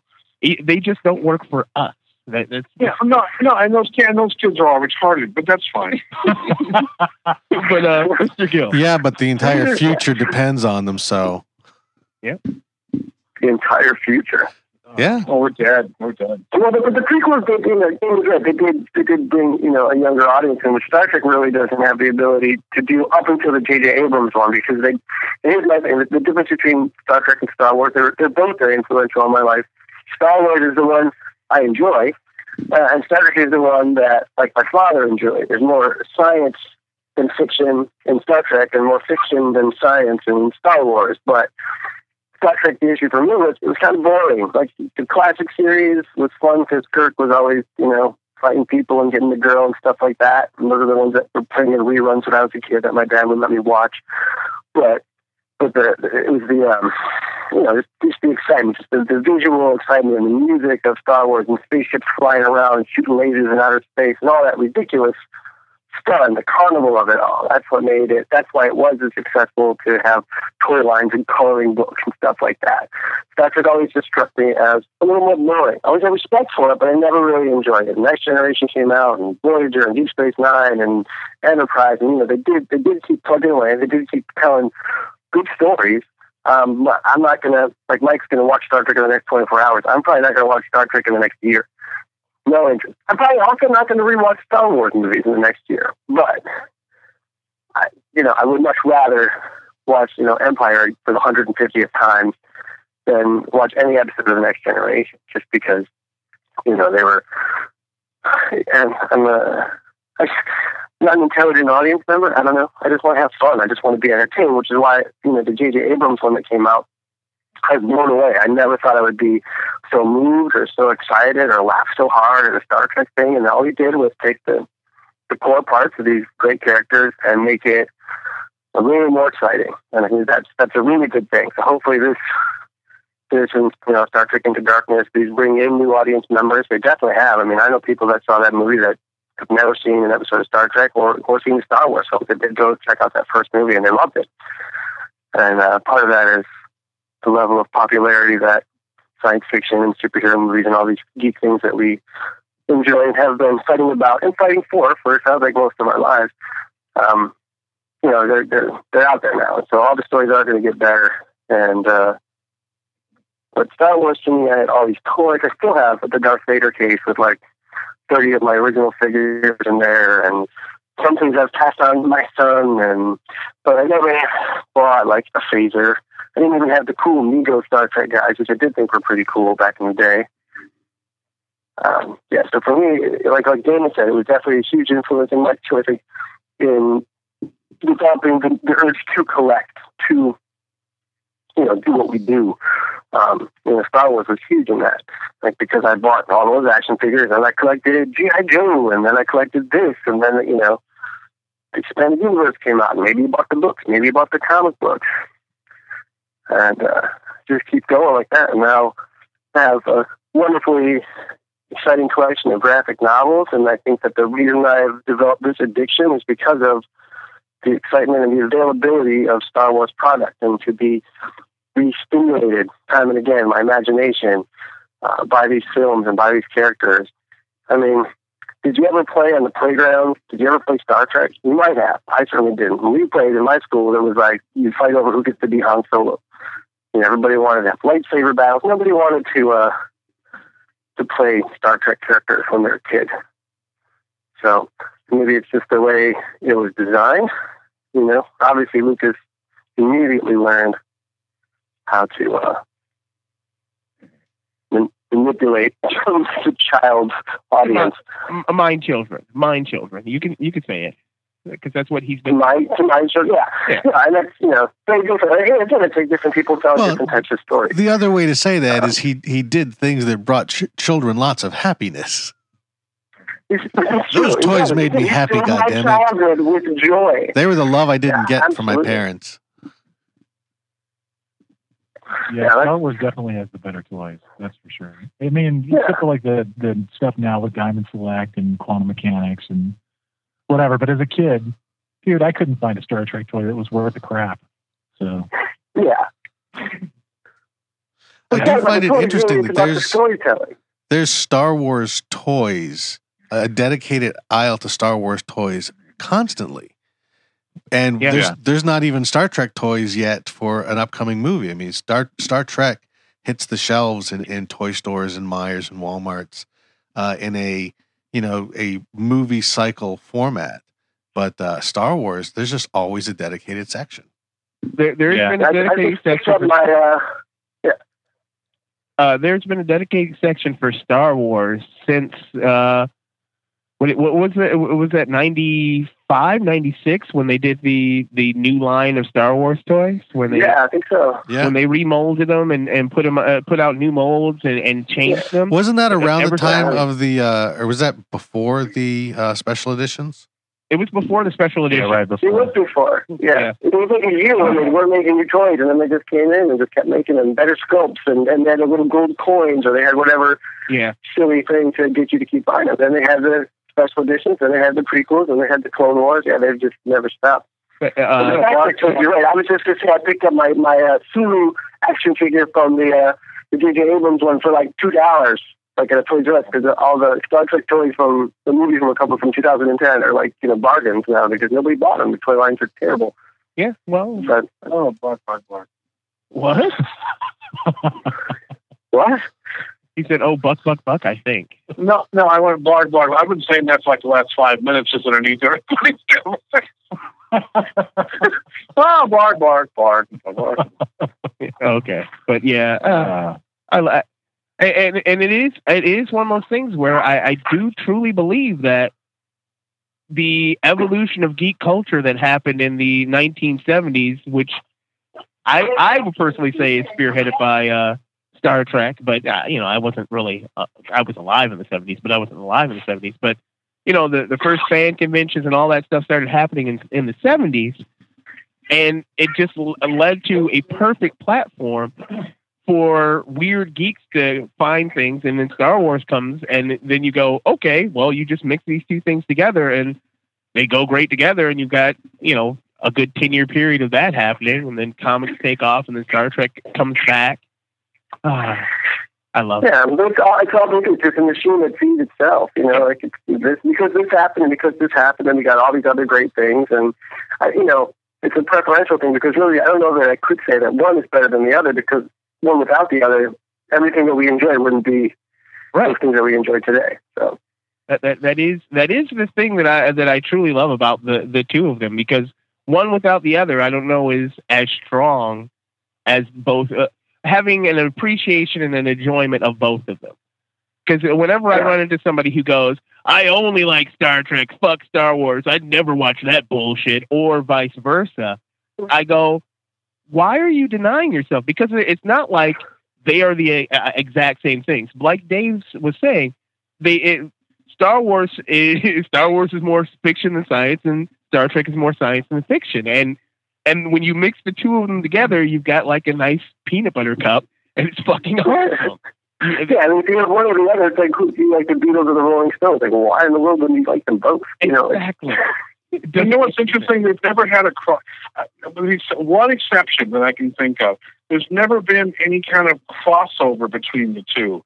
There's never been like an actor's appearing or anything like that. There's never been. There's only one time I can think of where there was sort of an official sort of combining of Star Trek and Star Wars, and it was in a very strange way when William Shatner appeared at George Lucas's A F I show. That that was awesome. Which was awesome. That was and, and it was the weird thing. Everyone at first was like, "What the hell is he doing here?" And he, the whole gag was that he was at the wrong tribute. And so it was just. I thought it was interesting that these things have never really. They've yeah, always coexisted. but they've never interwoven with each other at any point. They've always been very separate. Marvel and D C have done it. Doctor Who and Star Trek have done it, but never Star Trek and Star Wars. No. My dream is, my, honestly, my dream is that the Enterprise is flying along one day and they crash right into one of the title roles from one of the Star Wars movies, and they're like, what the fuck is this thing floating around out here? Well, you, you do realize that at this point there is the possibility of there not being a, a Marvel Comics Star Wars crossover of some sort. It's zero. I mean, yeah. Come on, Darth Vader and uh, Iron Man? That would be awesome. That would Actually, awesome. I heard but, someone saying, hey, they could tie it in with the Guardians of the Galaxy movie. They could? Yeah, they're out. I mean, why not? I mean, they're going to have a fucking raccoon out there. Why not? Well, because that happened a long, long time ago. There's not time travel how, in comic book movies? And Star but, Wars? But, or, and Star Trek? Yeah. But, Star Trek. Yeah, they never do time. They never do time travel in Star Trek, so that's never going to work. Except for what three out of the eleven movies have time travel in them. I'm just saying they only they never do it except for all the time. Yeah, I, and it is weird, but I think I think the reason they don't cross over is because Star Wars happened a long time ago in a galaxy far, far away, and that would fry too many geek brains if they actually crossed over. Because that but would even just that, kind of an informal, like a, a not.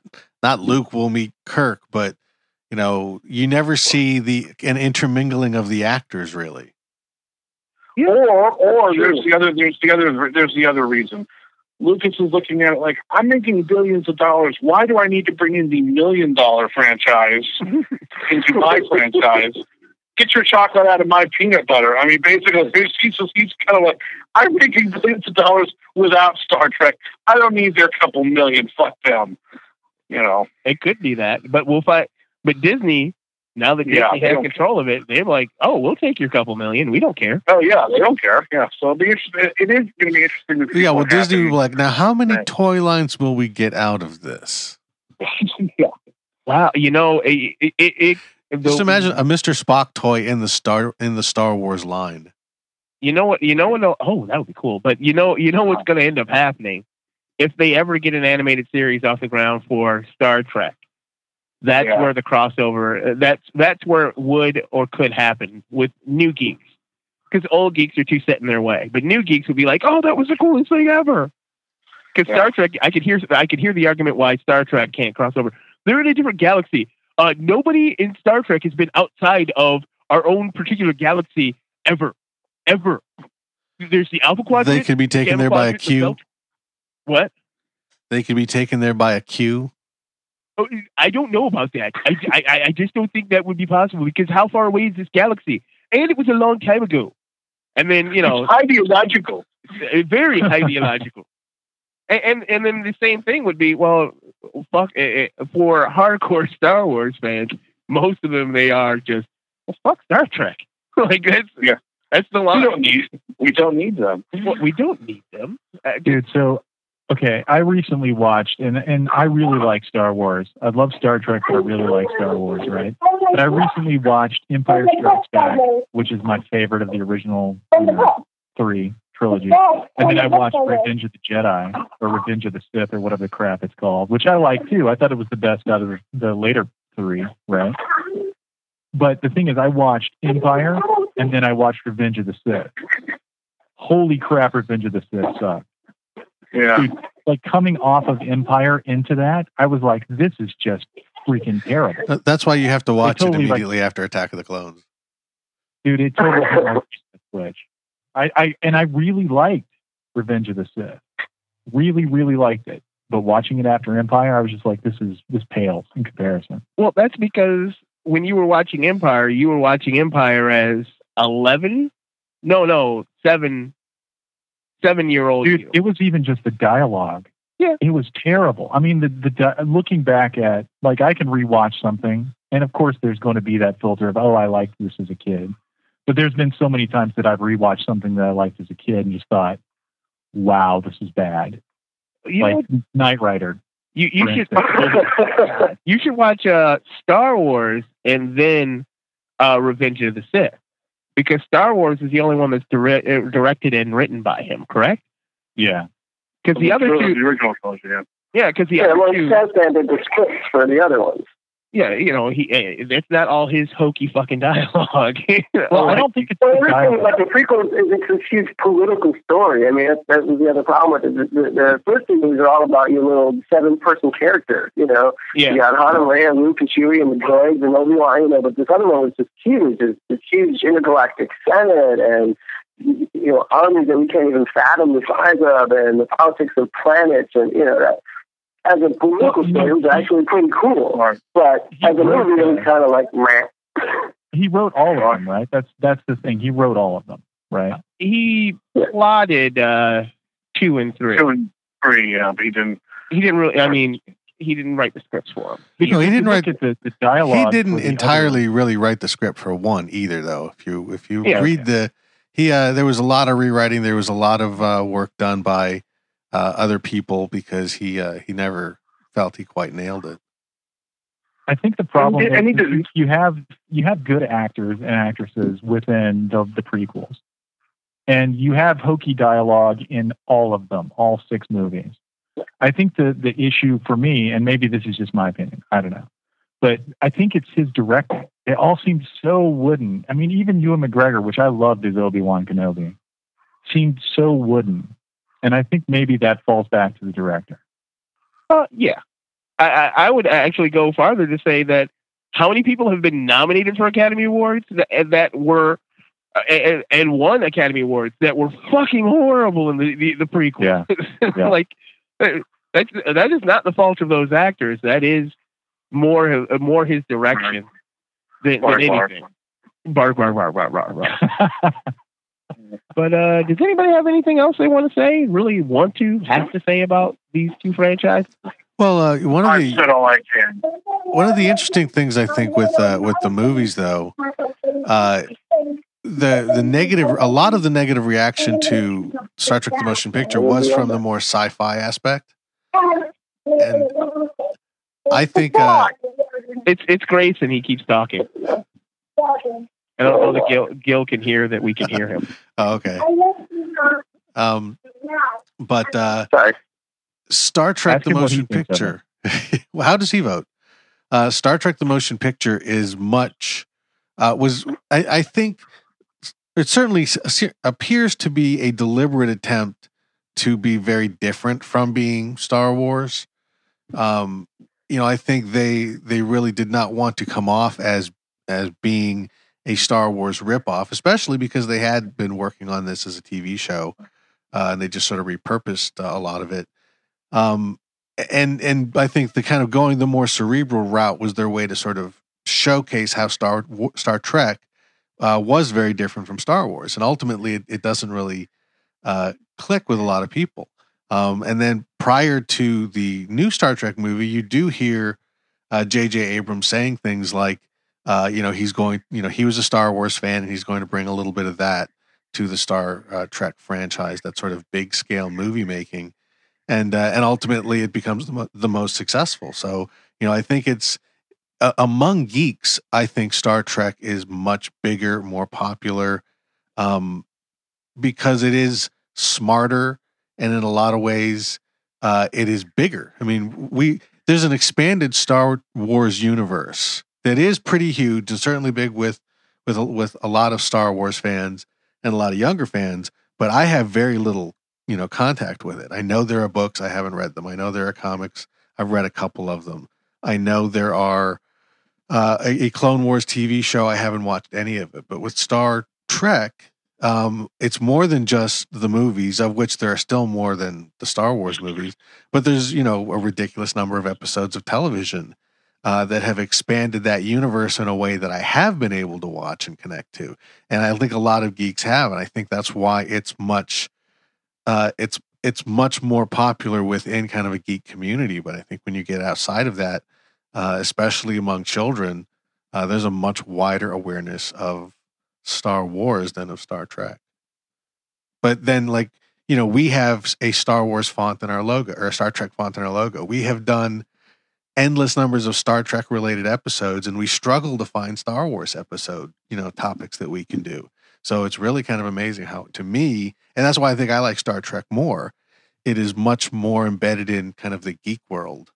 Um, and I think that's why it we we sometimes uh, you know maybe a I mean God knows we've we've been accused of being a Star Trek oriented show for a long time instead of Star Wars, uh, even though both Damon and I have talked about our love for Star Wars. But uh, just in terms of, like I said, t- what what I'll do today, there were more. We had our, our Geek Christmas ex- exchange, and there's uh, a ton of Star Trek gifts, uh, and there always are. It's just kind of bigger with us, which uh, I guess well, is that the difference between the is that is that kind of another mainstream uh, versus no, geek it, sort of thing? It, it, it's Star Trek is I D I C, in, infinite diversity and infinite combinations. There are several things that we can now, after Voyager, Deep Space Nine, and Enterprise, that we consider Star Trek, where Star Wars is lightsabers, fighting in space, and, you know, a few action scenes. Like, Star Wars is very set in stone what it is.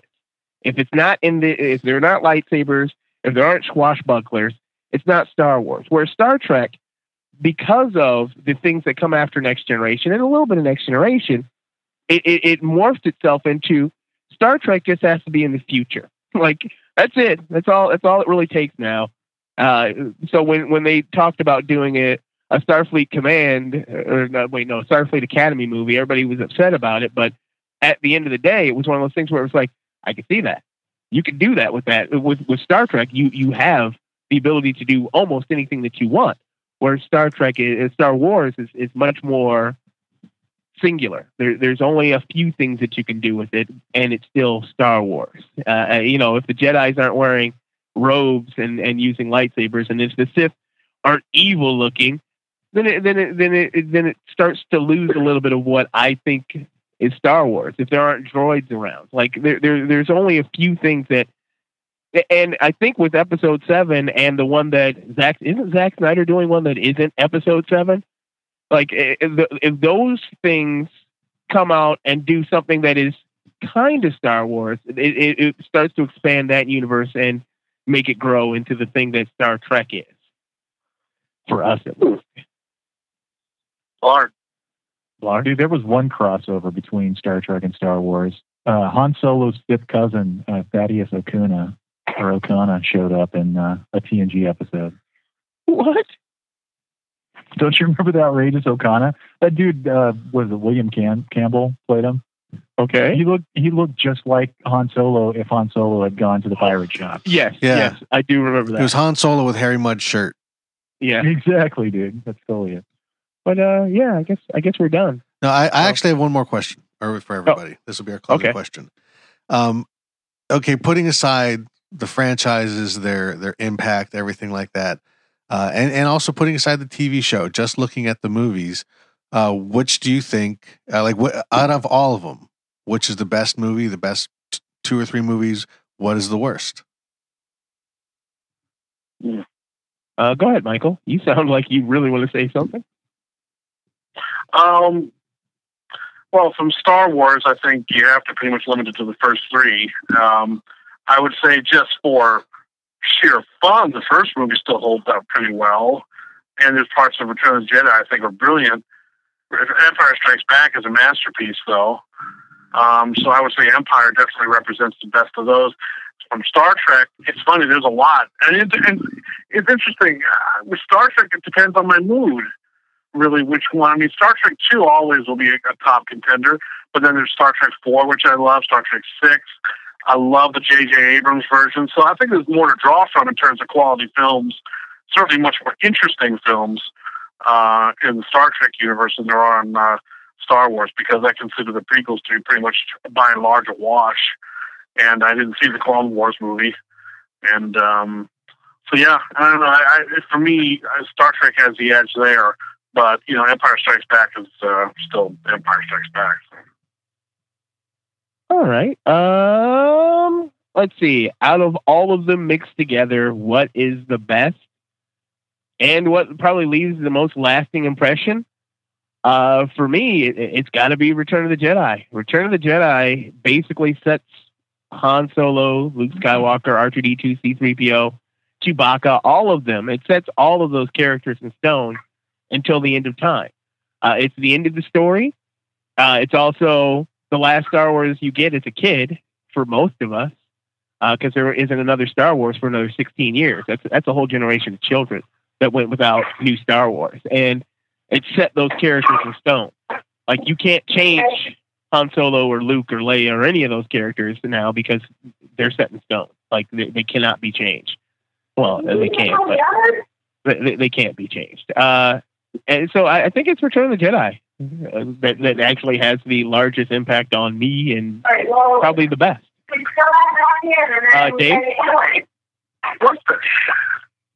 Well, I think that, well, obviously, I mean, everybody takes back is a masterpiece, and that would be my choice for a number of reasons. One, when Star Wars came out, I was like four. I saw it, I saw it again in the theaters when I was a little older, but that was, Empire came out, and that was, you know, that cognitive age when you actually understand what you're seeing on the screen for real, and you, you remember it all. Uh, and that movie obviously heavily influenced me. I did like all the original trilogy. I did like parts of all the prequels, parts. Uh, although I think I prefer the uh, Lego video game version uh, than, than the actual movies. Uh, the Star Trek, Con, Wrath of Khan was always a good one. I did really like Nemesis uh, in the Next Generation movie, and then the J J. Abrams one, like I said earlier, it just it, it blew my mind at how into Star Trek I all of a sudden felt. So, uh, double C U Wood. uh, dude, okay, well. Impact on me. I would imagine it's probably Star Trek, the motion picture. Um, and the reason I say that is it's the first, it's the first movie I remember seeing. Um, and the, the whole experience probably had the most impact because I was young. I was like four, almost five. It came out in December of seventy-nine. And uh, we saw it uh, on a family trip in Galveston, Texas. Uh, I remember seeing the poster outside. It's just a very vivid memory. Now, as far as like enjoyment factor, probably Undiscovered Country is probably one of my favorites. I love Khan. Don't get me wrong. I absolutely adore Wrath of Khan, but Undiscovered Country has some pretty magical moments in it. And really, Star Trek five does too, even though I'm not a huge fan of that. Um, on the grand scheme of things, though, I think probably Empire is probably the the most beautiful movie out of the bunch, the most well-written movie out of the bunch. Um, but as far as in, like actual, like me thinking, what would I watch? It would be probably Star Trek six or Star Trek two. Yeah. Ooh. Anything else, Mike? Uh, well, yeah, I, I'll kind of uh, agree with the Empire being, uh, I think the, the best uh, made of all of the movies, uh, the tightest, uh, the most enjoyable. Um, I actually, my, my most enjoyable Trek would be uh, the new uh, J J. Abrams Trek, uh, just in terms of a, of a movie enjoying experience. Uh, I think six is my actual favorite Star Trek movie. Um, but uh, it, impact, it would be Star Wars, but I just think Empire's a better movie. All right, we're done. The fuckers can go back to your real lives. Blarg. Blarg, exactly. Yes. The goal has been accomplished. Because it's only been... Oh, we've only recorded like forty minutes. It, it, it's going to wow. be Star Trek versus Star Wars. And it's going to be... It's probably going to end up being an hour episode. But mm-hmm. everybody's going to think it's going. It's a, it's a fuck up. Unless I just Wait, loop the episode back to back three times in a row. Oh my God! Make it three hours long. Make it three hours long. or, or I could give another answer of like, "Whoa!" Oh wait, I want to change my vote. Are you going to change your vote? Oh, that's right. You were going to change your vote. Where I was supposed you? to change my vote at the end just to fuck things yeah. up, but no. God damn it, Mike! What, were we going to call Juan or something too? Yeah, maybe. Oh yeah, whatever. Oh, he was drunk. Well, not, I hope not drunk, but yeah, no, not too drunk. He, he was tired when he said that. Very, yeah, he was. Yeah. So we're not going to call him when he's got his new baby. What do you want? Yeah. Oh yeah. So what do you want? Star Trek out of blah. Star Trek back. But yeah, we're, we're we're done. We don't have to talk anymore. If you want to hang up, you can hang up. All right, cool. I got two four-year-olds here to take care of. Her. Two? When the hell do you have another kid? No, we didn't. They're actually the same age as the, but we have. No, he had sleepover last night with his best friend, so they've been playing in the yard. He just replicated. You just stole a child? You just stole a child. You well, stole a child. It wouldn't be the first time. It's not wait, wait, wait, wait. Since I did not. Is that one, uh, the, the one you stole, is it all white? Uh, no, it is also a quarter-Asian. Oh, okay. There's that one. Uh, the mom, the mom is Blackanese, so... Oh, it's Blackanese? Oh, yeah. oh. Yeah. Yeah, it's really not. Really not. Yeah. You really can't sell that for a lot. My son is my friend. They've known each other since birth. What are you going to do? Yeah, I get like, oh, he's just, yeah. I, I'm talking about stealing them and, and selling them on the black market. You know. Right. Oh, why do you got to be black, Damon? Uh, because that's anything that's bad is black. I thought you knew oh. that, the white person. You guys set up the rules. Oh, oh man. I forgot, I missed that movie. I, I know it was like sixty years before you were born, but still. What was that, Michael? No. Oh, okay. But, yeah, all right, well, everybody. Good talking to you guys. Peace out and happy uh, geek fight. Goodbye. And whatever that guy said. Yeah. Bye. Bye. Bye. I'm just waving at you. See you all hang up. So I'm just going to keep waving. Nobody's hung up. Why didn't anybody hang up?